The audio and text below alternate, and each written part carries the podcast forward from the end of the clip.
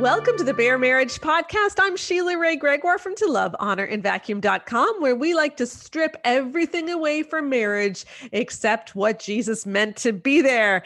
And we are two weeks for out of the launch of the Great Sex Rescue, our new book launched two weeks ago. We've been having so much fun. We're totally exhausted, um, but we are excited to share some more things with you today. So, this podcast is all about orgasms. We're going to talk a ton about orgasms, why people have them, why people don't have them, and how you can have more of them. So, I have Joanna Sawatsky on with me. Joanna was our lovely stats person.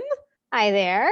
And Joanna is my co author. She did all of the fun math stuff and did all of the survey um, fun stuff, trying to write the survey, trying to analyze the survey. And she knows all of the numbers. And I keep forgetting them in all the podcasts. So she's going to tell us some fun numbers, but not all the numbers, right, Joanna? No, oh goodness, no. Um, it's there are so many numbers in the book. And if we did uh, a podcast. If I were listening back to the podcast, if we went over all the numbers, my eyes would glaze over. And if my eyes glazed over and I ran the stats and they feel like my babies, then everybody else's eyes would also just be rolling into the back of their head. So we have just, I have um, four numbers for us tonight. Awesome. So, one of the big findings in our survey was that we have a huge orgasm gap, first of all meaning yes. that guy like it's in it depends what number you give to how often men orgasm but it's like it's between 43 and 47 points our orgasm gap meaning that like you know between 92 96% of men almost always or always orgasm whereas only like 48% of women do so that's mm-hmm. a problem and we've been looking at this yes. problem for a couple of months now in the book. Mm-hmm. We also have our orgasm course, which we wrote after looking at all the survey data. But why don't you tell us mm-hmm. what are some of the big things that make women orgasm more? First of all, why don't well, you show those YouTube your your fancy notes? Because I like you showed me your notes before we started recording.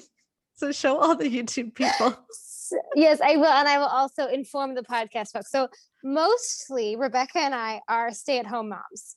And mm-hmm. occasionally mm-hmm. it shows because I was taking the notes so that I would have the numbers in front of me um, for this podcast. And so I just grabbed what I had handy, which was a piece of construction paper and a magic marker.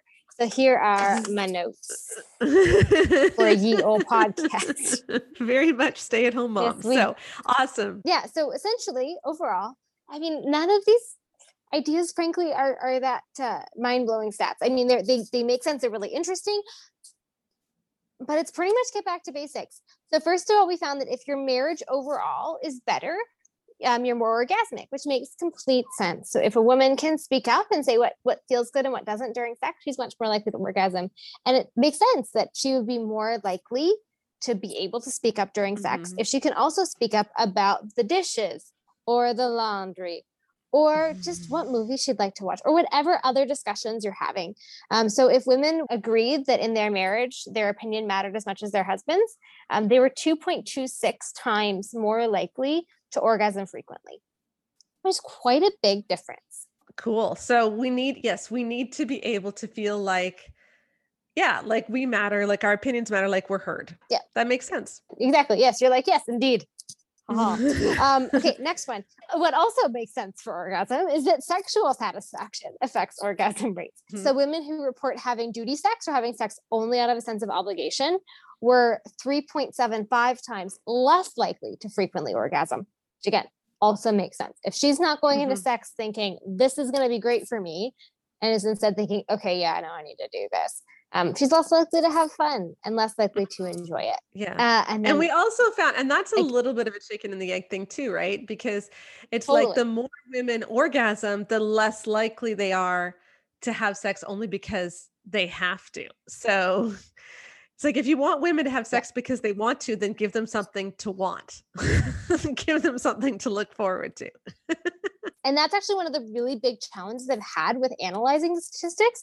I've done very simple correlation so far um, and haven't gotten into the like heavy duty model building stuff that I learned a lot about in my, my degree because everything is correlated with everything else.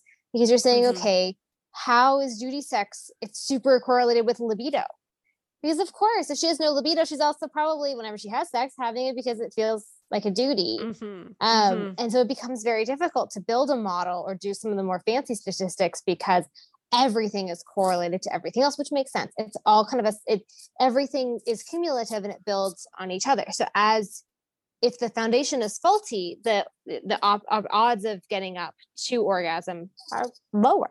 I know one thing we found when we looked at our chapter two, Don't Sleep with Someone You Don't Know, is that in our focus groups, mm-hmm. we were talking to women, we were able to realize that, yeah, like if you have a better marriage, you're going to orgasm more. But orgasming more doesn't necessarily give you a better marriage like sex couldn't fix your marriage so so in that sense we kind of did find which one comes first and it does look like marital satisfaction comes before sexual satisfaction which again absolutely and that makes makes sense. sense. i tell people yeah. all the time that the great sex rescue is health class the book it's this should be simple the other thing we found was really interesting was that beliefs both before marriage and now affect how frequently women orgasm so, if women believe before they're married that boys are going to push their sexual boundaries, they are 24% less likely to frequently orgasm now.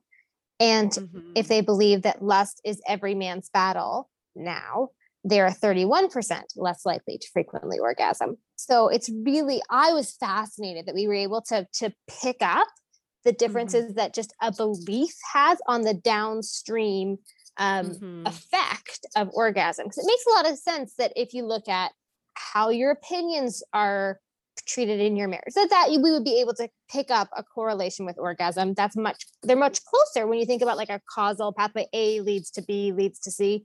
I don't feel mm-hmm. heard, so it's hard for me to speak up during sex, so I don't orgasm. Those are very you know boom boom yep. boom whereas yep. i have a belief that may impact me in these subtle ways those subtle ways make it less likely to orgasm. It's a lot more, yeah, there's a lot more steps involved in the cascade. But we were still able to find that that's how much of a big deal these beliefs are. They are still affecting in a statistically significant way women's orgasms. Mm-hmm. And those weren't the only beliefs that impacted it, but we just wanted to show you no. as, as, examples. We've got a just lot more two, in the yeah. book the great sex rescue but that's just an mm-hmm. example of some beliefs that that yeah they can really affect orgasm rates and you may be saying well yeah but boys do want to push girls sexual boundaries because i know that's the pushback that we get a lot but actually a lot of guys won't push your sexual boundaries and i think teaching nope. girls that all boys will push your sexual boundaries really creates a situation where sex is something which is scary for her and so she has to be hyper vigilant mm-hmm. so that's the kind of thing that we talked about a lot in the book is like why do these beliefs affect your orgasm rates? And you know how Absolutely. can we start trying to identify what are the healthy ways to talk about these things? Because all of these things do have a kernel of truth right? Like that's why totally. they're so widely believed but how can we reframe them to something healthy? So yeah. Yeah totally and i think the other thing i would add to the boys boundaries discussion is that it's there are certainly many uh, teenage boys who will push girls' sexual boundaries, but we should be teaching our girls that if somebody is pushing your boundaries and isn't trusting your no and respecting you, that that should be seen as a red flag. And mm-hmm. that's the part of the discussion that I think has been left out when we just say, "Oh yeah, boys will be boys." Yep, exactly because that's that should never be what we're telling our girls. And no wonder that so many girls see sex as something distasteful or as something which they do under threat. You know have sex or he'll watch porn or he'll have an affair or he'll lust or god will be mad at you. Yeah when you believe all that stuff orgasm rates go down. So you have been doing a ton of research. You have a ton of data that we haven't mm-hmm. even looked at yet because yes. there's so much stuff you haven't even run. Like this is a treasure trove. Treasure trove, treasure chest. And so not only do we have all of these variables, there's some variables I haven't even gotten to touch. Like there's mm-hmm. so much in this data set. Then we have all of these open-ended questions that we haven't mm-hmm. had any chance to look at because so many women told us incredible stories, some of them so, so sad, and some of them really lovely. I've taken a peek through some of them, but my goodness, I mean, there's so much there, and we don't have the time. Um, yeah. there's, there's too much for me to do personally in like an entire lifetime at this point. Yeah. In just so, this data set. Plus, then we also have the men's survey. We just have so much data. Yep. So let us tell you what is coming then, listeners. So, what we have done, a couple of really exciting things. First of all, we've got some partnerships coming up with some people who are going to help you yes. go through that data so that we can publish some papers. So and yeah. some of our first papers are going to be on sexual pain um, which is a big problem Mhm. that we identified in the book. And we looked at a lot of the factors that go into female sexual pain. And the other thing is that we have just set up, woohoo, big announcement, our Patreon account. so people have been asking for this for quite a while. And I thought it'd be fun to do this announcement while you are here because you're going to be one of the big recipients of this money. So we have a Patreon account. It's called the Bare Marriage account. It's patreon.com slash bare marriage. We will put that link in the podcast post and description that goes along with this. And the purpose of that is to help us fund our research and our ability to get the message from our research out there. Mhm. So the money's going to go to Joanna to help do more peer reviewed articles and journal articles and get research assistance and pay for the software and the statistics software and all that fun stuff. And it's also going to help Rebecca as she grows some social media platforms with more millennials that does doesn't pay Mhm. anything. So the money is not going to go to me. it is not going to go to the blog. It is not going to go to this podcast. These things are already funded through selling our courses. So the money's not going to go to me. It's just going to go to Rebecca and Joanna to get our message out there. So if you Mhm. want to support us, we would love it if you can be on Patreon. You're going to get access to some unfiltered podcasts and lots of behind the scenes stuff. So you can check that out. We've also got some merchandise we're going to be giving if you give a lot of money. I will even knit you something if you give enough money. so so go check it out at patreon.com slash bare marriage and let's get this stuff funded so that we can spread Mhm. healthy stuff about sex. Yeah. I just want to say that I have been so completely blown away by the partnerships that we're starting to work on behind the scenes. It is, I'm so excited for the day that we, we I'm so excited to be announcing the Patreon, but frankly, I'm even more excited to let people know what we've been kind of schemy fingersing in, in the background um, with some some wonderful professors. So there's there's lots coming out from this data set. And I just am constantly floored and humbled when I look through the stories that women shared with us we i feel very um i feel the weight of the responsibility of having this data set and and i want to do right by the women who who shared us their stories and so i'm super grateful for the people who give to the patreon so that we can fund continuing to disseminate the data continuing to mine it for more insights and more ways that we can understand what's been going on in christian marriages so yeah super exciting stuff Awesome. So thank you, Joanna, coming to us from the Canadian Arctic way up there. yes Literally. and now i have to go dream feed my baby Okay. so you go do that. We will see you soon. Thank you for sharing the stats. And remember to find us at patreon.com slash bare marriage. Rebecca's joining me now. Hello. So great info from Joanna on orgasms. Mm-hmm. We've already gone over a lot of our findings, but one of our most interesting findings, I think, is not what books say about women's orgasms, it's what they don't say. And it's how many don't say. Yes, like how many books say absolutely nothing about the fact that sex is supposed to feel good for her too? Yeah, and it's so funny because then we uh, we get messages saying, "I read that book. I don't remember them saying that women's sexual pleasure doesn't matter." And I'm like, "Yeah, but can you remember them saying it does?" Exactly. That's the, and that's the thing is like love and respect has sex entirely in the men's section. No, and again, I know I say it all the time. I just think it's so perfect. If your husband is typical, he has a need you don't have. Like, yeah. So you don't need sex. it's so just so so funny. so sex is in the men's section. It's something that he needs. It's not something that she needs. It just never mentions. Like at Yeah. one point, he uses First Corinthians 7 to say that each spouse is supposed to meet the other's needs. But that's all it says. It's like a throwaway line. But everything else is about how your husband will come under satanic attack if he doesn't get release. Yep. And he has a need for physical release, whereas you have a need for emotional release. What is, I think we should have some emotional release. Does it just mean that like you need to scream into a pillow?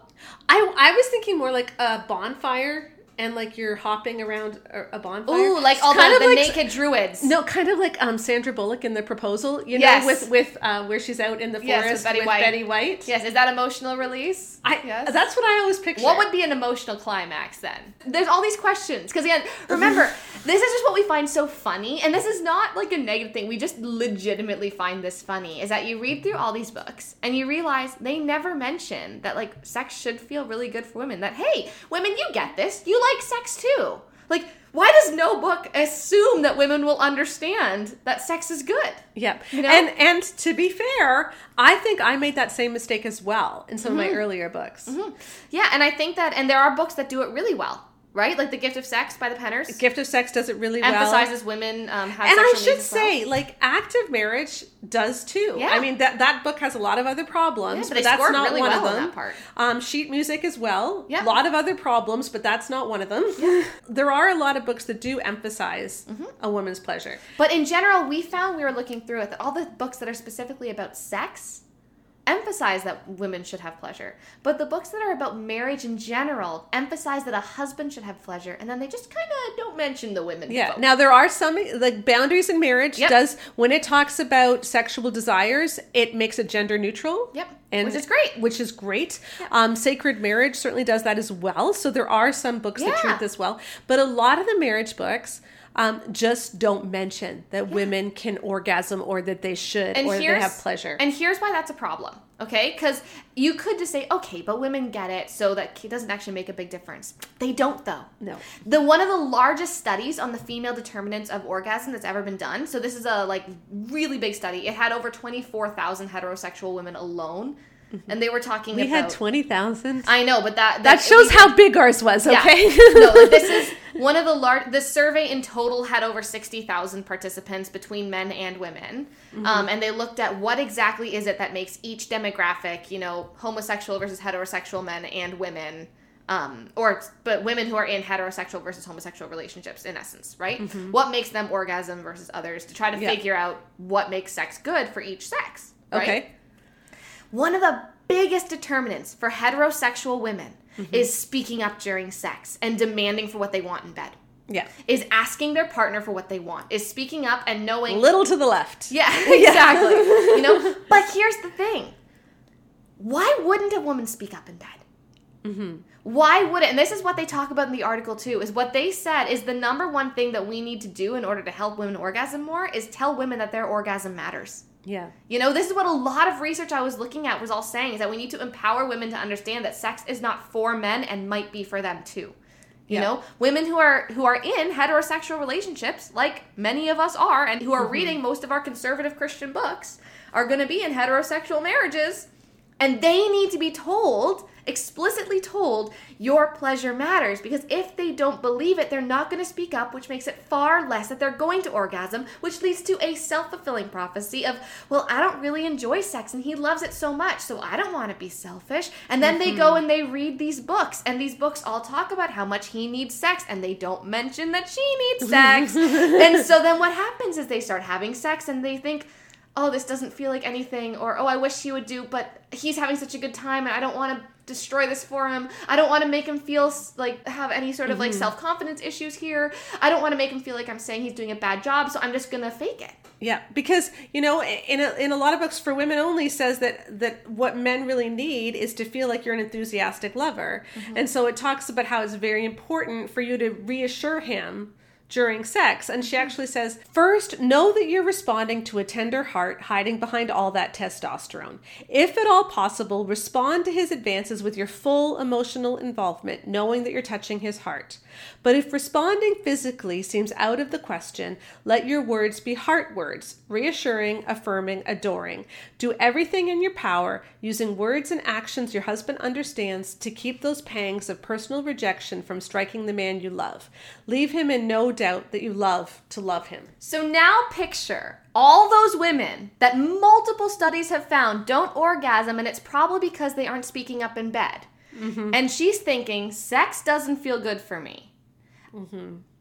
Is she going to have confidence that she's not a terrible wife if she tells him this is doing nothing for me next time they have sex? Mm-hmm. Is she going to confidently be able to go to him and say, listen, I have sexual needs too, and I need you to take care of me? Or is she going to be scared that she's going to make him have pangs of personal rejection? you know, that are going to strike the man she loves. She is being told by one of the best selling Christian marriage books that her job is to leave him in no doubt that you love to love him. What if she doesn't? Yeah. Like, and what if that's his fault? Yeah, because she needs to be reassuring, affirming, and adoring. And it's interesting because she actually says if responding physically seems out of the question. Yeah. Now, again, this what she may have meant is lots of women orgasm most of the time. Mm-hmm. But maybe tonight's just one of those nights that you're not going to get there. And you know you're not going to get there. We all have nights like that. And so in those times, just reassure him anyway. Okay? I can understand saying that. But the problem is she didn't qualify that.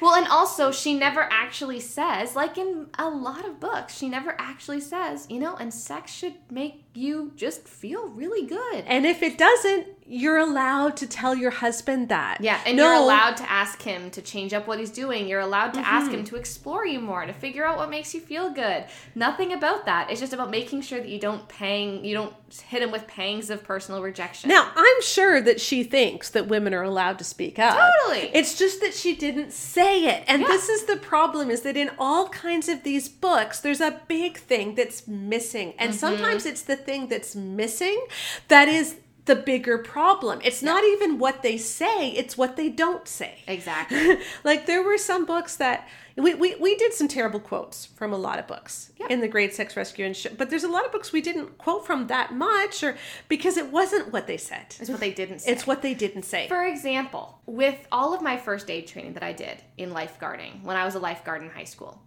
if we were taught how to, you know, deal with a spinal injury, and we were told here's how you like immobilize the spine, here's how you do a flip in the water to make sure that, you know, the person can breathe, here's how you get them onto a spinal board, here's how you treat them for shock, but we're not actually told to call 911. We're kind of missing the most important point. Yeah. We're missing the point that's going to change things, right? Yeah, We yeah. found in our survey and many other like research has found this should not be any surprise women who orgasm more like sex more yes. okay women who like sex more generally have sex for longer and enjoy it more and their partners enjoy having wives who enjoy sex right Yes. none of this is rocket science No. and so if you're trying to create marriages where there is more sex it's mutually satisfying and it leads to really healthy marriages but you're not telling the person who's dealing with the spinal victim to actually call 911 we're in Yeah. for a bad time Yeah. Yeah. you know So it's really important that people do talk about the fact that women can feel pleasure. You know, we have an orgasm course, and we will put a link to that Yep. um, in the podcast notes because we know a lot of women struggle with this. Totally. And um, you know, like Joanna said, there's a large percentage of women who just don't reach orgasm very often, or maybe not even at all. Yep. And there's also a lot that you know you can reach orgasm through clitoral stimulation that takes like 28 minutes, you know, or 36 minutes, but you really want it to be faster. You want to reach it in other ways. And we we have a course that that hopefully will get you on the right track and help you do that because we go into all the harmful beliefs, we go into technique, we go into lots and lots of things. yeah and But- mostly the course is about helping you feel sexually confident Yeah, and and that is really where it starts is Yeah. understanding you're not broken if you don't orgasm. It's just that what you need to orgasm is probably different from what your husband needs. And we have been taught so much that he needs sex so badly. He needs physical release. And we haven't been taught that we need it too. And we haven't been taught that if sexual release isn't happening for her, you're allowed to take time and figure out how to make it happen for her. You know, like our our course is something where I hope it's just encouraging and hopeful for people that just tells you, "Hey, here's the scientific reason why you are a super sexy person and you should enjoy the sexy sex." Yeah. And not should in a shaming way, but in a you get to do this. Woohoo! You know, Yeah. and and there is science to back it up.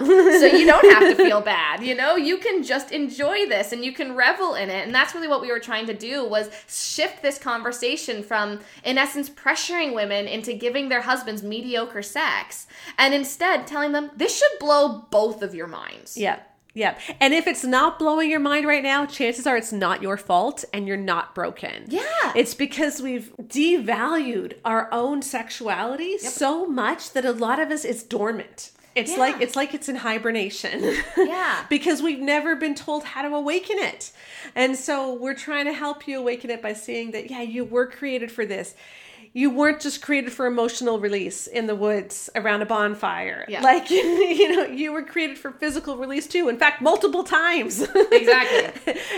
and this is something which is meant to be really good for you. And Yeah. so, And I'm just looking forward to because I really think this conversation is changing. I think women are realizing that you know what, if we serve a God who gave women a clitoris and mul- the ability to have multiple orgasms for every one that their partner has, maybe it's a little bit topsy turvy that women are currently orgasming less than men. Yeah. Right. So mm-hmm. I think that we're starting to have that conversation, and so I, I'm. I think it's great that probably in even just a few years, I'm hoping to see that the Christian church no longer accepts books that say, you know, he needs sex without mentioning that she does too. Mm-hmm. You know, I'm just Yeah. I'm I'm looking forward to seeing how it changes. So I really think that if we all just kind of band together and say, you know what, let's just start talking about this the way that it's obviously Yeah. created. Like Yeah. it doesn't even take long to figure it out. Again, like just look at how our bodies are made. So there's no reason to still be talking about it like it's only a male issue.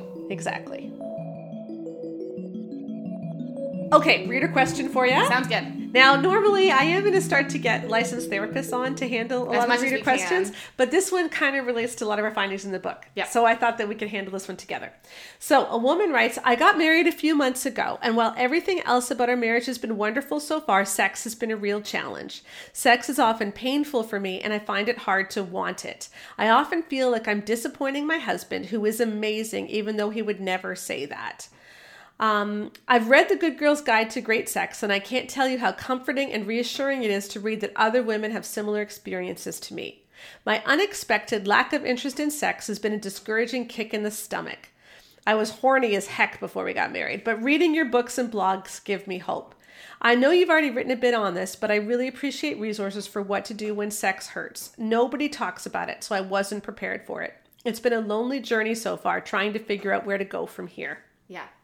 I have something to say on this. Okay, so I, we've been doing a ton of podcasts. Not this one, not the Bare Marriage podcast, but I mean appearing on other people's podcasts. And I mm-hmm. have something that I say on almost every podcast that I don't know if I've said on our on ours. Yes. And so I would like to say it on ours, which is that pretty much everybody knows what erectile dysfunction is. Yeah.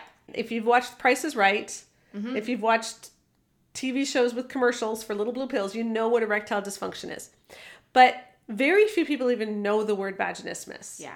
which is a sexual dysfunction that women have, which is what she's talking about when you have pain with sexual intercourse, when uh, the muscles in the vaginal wall contract, so they uh, they tense up. And it's involuntary, so you can't just relax them on your own. It's not something she's doing deliberately, but it makes penetration very painful, if not impossible. And what we found in our research is that over 20% of women, I think it was like 22%, something like that, have experienced vaginismus, and up to 7% to the extent that it was the penetration was impossible. Yeah. Like this is actually a pretty common issue for a lot Yeah. of women. So, of people in the 20s and 30s, vaginismus is more common than erectile dysfunction. And yet we don't know the word for it. yeah. And vaginismus is also part of my story. That's what I shared in the Good Girls Guide to Great Sex. And, And, mine, it's a And now it's yours. like, we've all had stuff. mine was related to childbirth. So Yeah, you had it not primary, like No. when you first got married. got yeah, married, but, instead uh, as trauma. a as a really as as a fun little present of a third degree tear. yes, and just just a bad childbirth and ex- trauma, yeah. trauma. Yeah. Which you know what we're going to spend May talking about pelvic floor and preparing for some of the things that can happen during childbirth, just general pelvic floor health. And so- offering you guys some hope if you've had very bad outcomes Yes. because uh, I had very bad outcomes and we're doing great. So But the nice thing is that because you knew that vaginismus could be treated, yeah. because we did all this research, it actually was. Yeah, and we'll share my story later, but Yes, yeah, because it's actually pretty pretty interesting. Mhm, but we will, So. yeah. I just want to say that this woman's not alone. No. A lot of people have, and she's. She, I, I want to draw attention to a couple things she says. First of all, she really feels upset that she doesn't want sex. Mm-hmm. If sex hurts, why would you want it? Yeah, I know she said she bought the Boost Your Libido course, and thank you very much for buying the course. We really hope it does help, but if sex hurts, the issue is not a reduced libido. Yeah. The issue is that sex hurts. You know, Um, none of us likes pain. no, And- like if every single time you had a hamburger, someone clobbered you on the head with a lead pipe, you'd probably stop liking hamburgers, right? Yeah. Like, and and that's what we need to understand is if sex hurts, That's the only issue until that is fixed. And again, this actually gets back to our definition of sex. Yeah. Which is something that we talked about in the book too, is that we tend to define sex As in terms of intercourse. Yeah. Intercourse where he gets to climax. And we think that what we're supposed to want is intercourse. Mm-hmm. Let's let's enlarge our definition of sex to anything sexual that you do together. Yeah. What sex is is it is activities that are done with the end goal of bringing the both people to orgasm. Mm-hmm. That is sex. And so maybe you don't want intercourse right now, but you guys can still really enjoy other stuff Yeah. that really feels good while you're working on this issue. Exactly. And you can work on it. You can get better. Sometimes it takes a while. What we have found is a two pronged approach is probably best. You know, working on pe- with a pelvic floor physiotherapist. please see a pelvic floor physiotherapist. Please do. There, there's a lot of exercises you can do. They can really help you. And then the other thing in, is read The Great Sex Rescue because we identify some of the beliefs that are heavily implicated in vaginismus. You may not believe them all, but but you never know. So, uh, for me, that was a large part of it. Well, and also, if she feels so guilty for not being able to give her husband sex, even though he's doing, he's truly amazing about Mm-hmm. it. You know, like it sounds like she's married to a great guy. Yeah. You know, it really does. And so it might be, it might be worth looking deeper and saying, is there things that I believe about sex that are actually causing it to not be about pleasure for me? Mm-hmm. You know, and I think that's worth asking. Yeah, if it's primarily because you feel like he needs this or he won't feel loved, he needs this or he Yeah. might be tempted to watch porn, lust, have an affair, Yeah. all the things we're, we're being taught, then sex becomes something that you do as an obligation rather than something you really want. And we know that obligation sex is heavily implicated in vaginismus. Now, I do want to say something that she says here Mm-hmm. because this kind of is related. She says that she was really horny before they got married, and then they Mm-hmm. got married and it hurt. Mm-hmm. And we actually found in our statistics, you know, Joanna ran this because we we wanted to just see what the effects of having sex for the first time on your wedding night is, you know, and and what we actually found is that among people who have only ever slept with their partner but who slept together before they got married mm-hmm. versus people who have only ever had sex with their spouse but it was at like after they were married mm-hmm. um, the ones who were virgins on their wedding nights were more likely to have sexual pain. And what we think is happening is we get you know really turned on and aroused before marriage a lot of times because what are you doing before marriage you're just doing like eight hours of foreplay Yeah, you're making Like- out. You're just making out. you're holding hands. You're you're talking while you trace your finger up his ear and down his arm. You know, like even if it's not like full on making out, all you're doing is just touching each other tenderly and nicely. Mm-hmm. It's not about like you know a butt grab and be like you wanna like it's mm-hmm. actual foreplay. Mm-hmm. you know, and so I think what often happens is those people who are having sex before they get married, they're having sex when they're aroused. And so their first experience having sex is a physically positive one. Yeah. Whereas you get so aroused every single time you're making out and you're hanging out before you're married, but then on your wedding night you waited so long, you feel bad. Like you don't you don't want to wait anymore, so you're you don't you don't spend the four hours you normally mm-hmm. spend watching a movie while you kiss and touch each other and just cuddle. Instead, you go straight to the deed. Maybe you do like five minutes of foreplay because you've heard of foreplay, but you're exhausted Yeah. and you're sweaty Yeah. and you know you're just tired. Yeah. And I just think that for a lot of people, we need to be telling them, you're married now, but if you wait to have sex until you both want it when you're having sex, not want it in your head, like, I want to have sex today, mm-hmm. but where you're like, I am going to tear your clothes off. Mm-hmm. Um, that kind of want it. If we tell couples, you know, don't have sex until both people are aroused and ready to go, I mm-hmm. think we'll be setting up people Yeah. for a lot more. We need to set a new expectation. We talk this is this is the big thing we talk about in the honeymoon course that, that Yeah. Rebecca and I created is the goal on your wedding night should not be sex. The goal should or intercourse. yeah. The goal should be arousal. Yeah, or also on your wedding night, for Pete's sake, just go to sleep. Yeah, just want. go to sleep if you want. Like, but the goal, the goal for that first time together is just arousal. I even think it's a better idea. I'm not, I don't want to set up a new rule. Nobody No. has to follow my rule. No. But in general, it might be a better idea to figure out orgasm in another way first. That's what I. I mean, I'm gonna be completely honest. Whenever I have friends who are virgins who are getting married, I always tell them, you know, intercourse should be like the last thing you try. Yeah. Just like figure out how you work all the other different ways. Because Yeah. frankly, don't start on hard mode. Yeah. Like yeah, start on easy mode. And again, we're not saying that's what's no, that's happening not a- here. no. for this woman we're just saying that these are some of the things we found that were heavily implicated in vaginismus and so i think i think the issue about the wedding night sex that leads to vaginismus is twofold one is she's not aroused and two is they're having sex just because she feels she's supposed to now Yeah, exactly. and so she's lost her agency and women need to feel agency if we're going to feel good Yeah, and so then what yeah. happens is your first time having sex, it feels painful because your body's not aroused. Your Mm-hmm. Yeah. body hasn't done the things it's supposed to do to make sex feel good. Mm-hmm. And so then what happens is the only experience you've had with sex is painful now.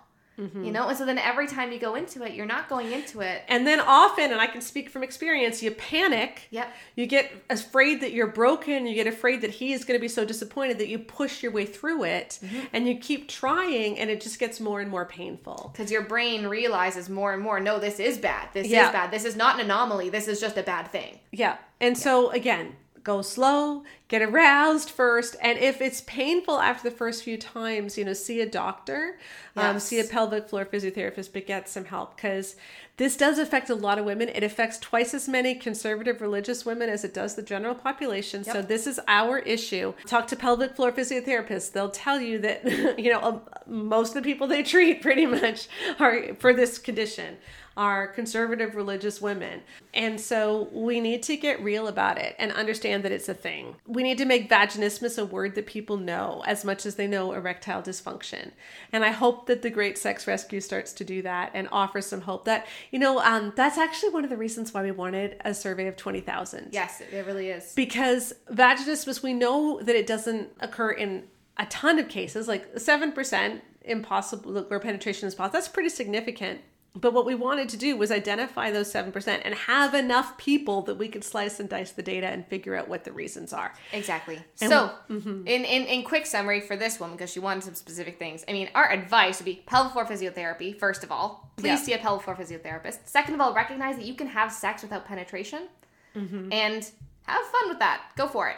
You know, and and also just recognize that your pain matters. The problem here is not a libido issue. The problem here is that sex is painful, and that should be what's the first priority. And it sounds like your husband's on board with that.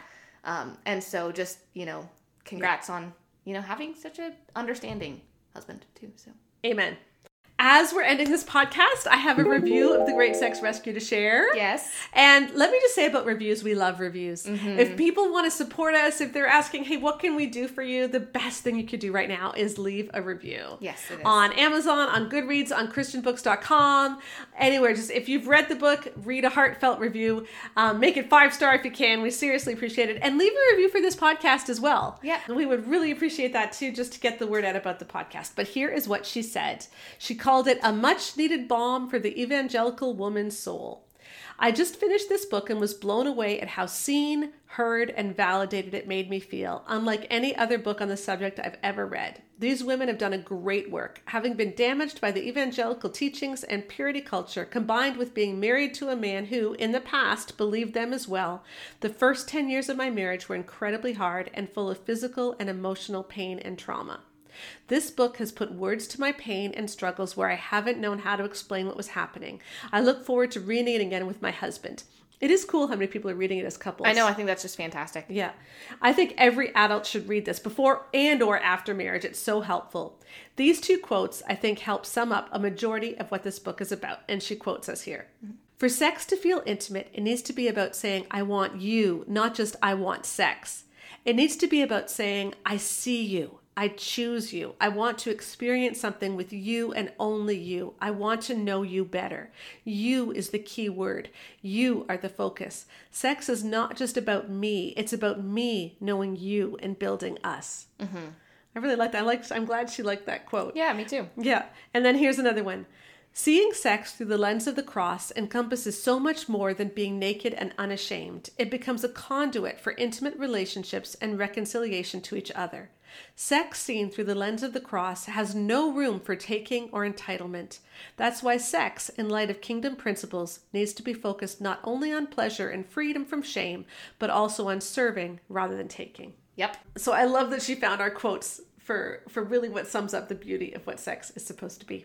So thank you for joining us on the Bare Marriage podcast. Remember to rate uh, and review the podcast. Review our book on Amazon. Yes, please. Get a hold of the Great Sex Rescue. Find out all about orgasms. Yes, and pick up the book so that you can also understand just the freeing message that is in this book that really shows you what sex is meant to be and how it is different than what you might have been told.